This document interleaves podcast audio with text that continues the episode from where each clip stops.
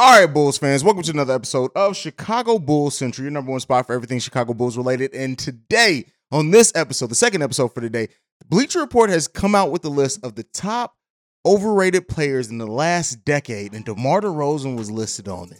We're going to talk about it right after this.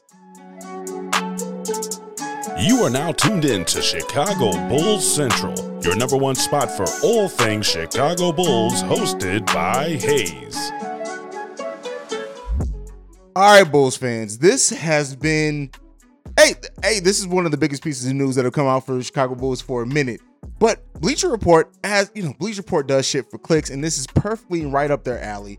Bleacher Report did a list of the most overrated players in the last 10 years in the NBA. Now, number one, they have Avery Bradley on there.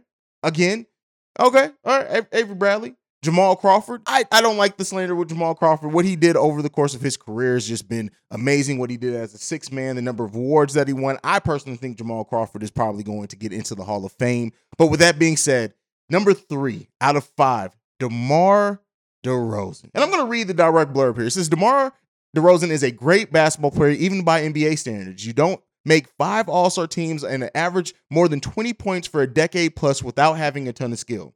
DeMar's more well-rounded play since he joined the San Antonio Spurs in 2018 better reflects the reputation he's built over the years, but for much of the last 10 years, inefficiency, lack of defense, and an unwillingness to adapt to the ongoing three-point revolution adversely affected his impact. Since the start of the 2012 season, DeMar's teams have been plus uh, 1.6, negative 1.6 points per 100 possessions with him on the floor, and plus negative 138 with him off the floor. His most recent campaign with the Chicago Bulls is the only one from that sample in which he had a positive swing. Due to part to the fact that he's so reliant on his mid-range and one of the tougher spots of the floor for efficiency, DeMar has posted below average effective field goal percentage in nine of the past 10 years. Now, one of the things that Bleacher Report does you, you use on this is his off court, right? His on off, meaning how how much the team how how many how much did this team get outscored when he's off the court versus when he's on? But the thing that they mistakenly decided to leave out is his on the court, his plus minus on the court. When DeMar DeRozan is on the court,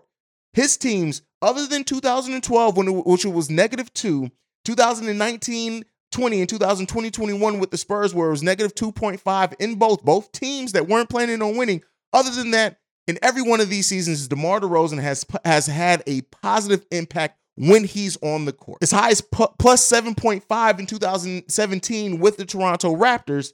And then last year with the Chicago Bulls, we were 1.2 points better with him on the, on the court. And so, with that being said, yes, he has a positive swing in both sides. DeMar DeRozan being labeled as one of the most overrated players. Keep in mind, people did not commu- talk about DeMar DeRozan when he was on the San Antonio Spurs. Then on top of that, how is he one of the most overrated when when basically most of his career, all that people have lobbied towards him is he can't get it done in the playoffs. A, a label in which thus far he's earned in some ways. I think it's a little bit too harsh in some ways that people label it, but in some ways he has earned it in certain matches. The continued doubt around DeMar DeRozan. This is the same publication and website that had DeMar DeRozan listed as one of the worst offseason signings last season for the Chicago Bulls.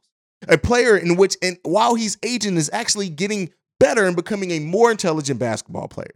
Yes, DeMar DeRozan's inability or lack there of frequency of going to the three point line, no, it is not the trend and goes along with the trend in the modern NBA by any stretch of the imagination. No, we live in a three point league now, and DeMar DeRozan is is the king of the mid range in a three point era. And even DeMar DeRozan's deficient d- defensive inefficiency at times, the Bulls were a better defensive team when DeMar DeRozan was on the court last season. Now, a lot of that could be said with the overall starting lineup, but still, the the the the disconnect between some publications or the easy target that DeMar DeRozan has become. I don't even I don't even mind it. Keep bringing it our way. Keep bringing all the heat. Keep bringing all the hot takes. Keep bringing all the doubt. Keep bringing it because guess what? When the Bulls were fully healthy, they proved everybody wrong last season. And guess what? DeMar DeRozan he checks off everything every time some some doubt gets thrown his way. He uses it as a badge of honor. So I'm not mad at it. And this is why Bulls fans should not be mad at it. Don't be mad at DeMar DeRozan being listed as one of the most overrated players at all because guess what? It's just ammunition for a good player to continue to show the world how great he can be when the lights are on. Now, do we need DeMar DeRozan to get it done in the playoffs? Absolutely. We need this team overall to step up in the second half of the season. Absolutely. Do we need the team to win, to show up better on nationally televised games and against the upper echelon teams in the NBA? Absolutely. But they knew those. They know those things. They know those, that doubt. They know that the the things that have been thrown their way since last season. They know how they only won one game in the playoffs and they got eliminated and the doubt that's been thrown their way. Keep doubting this team.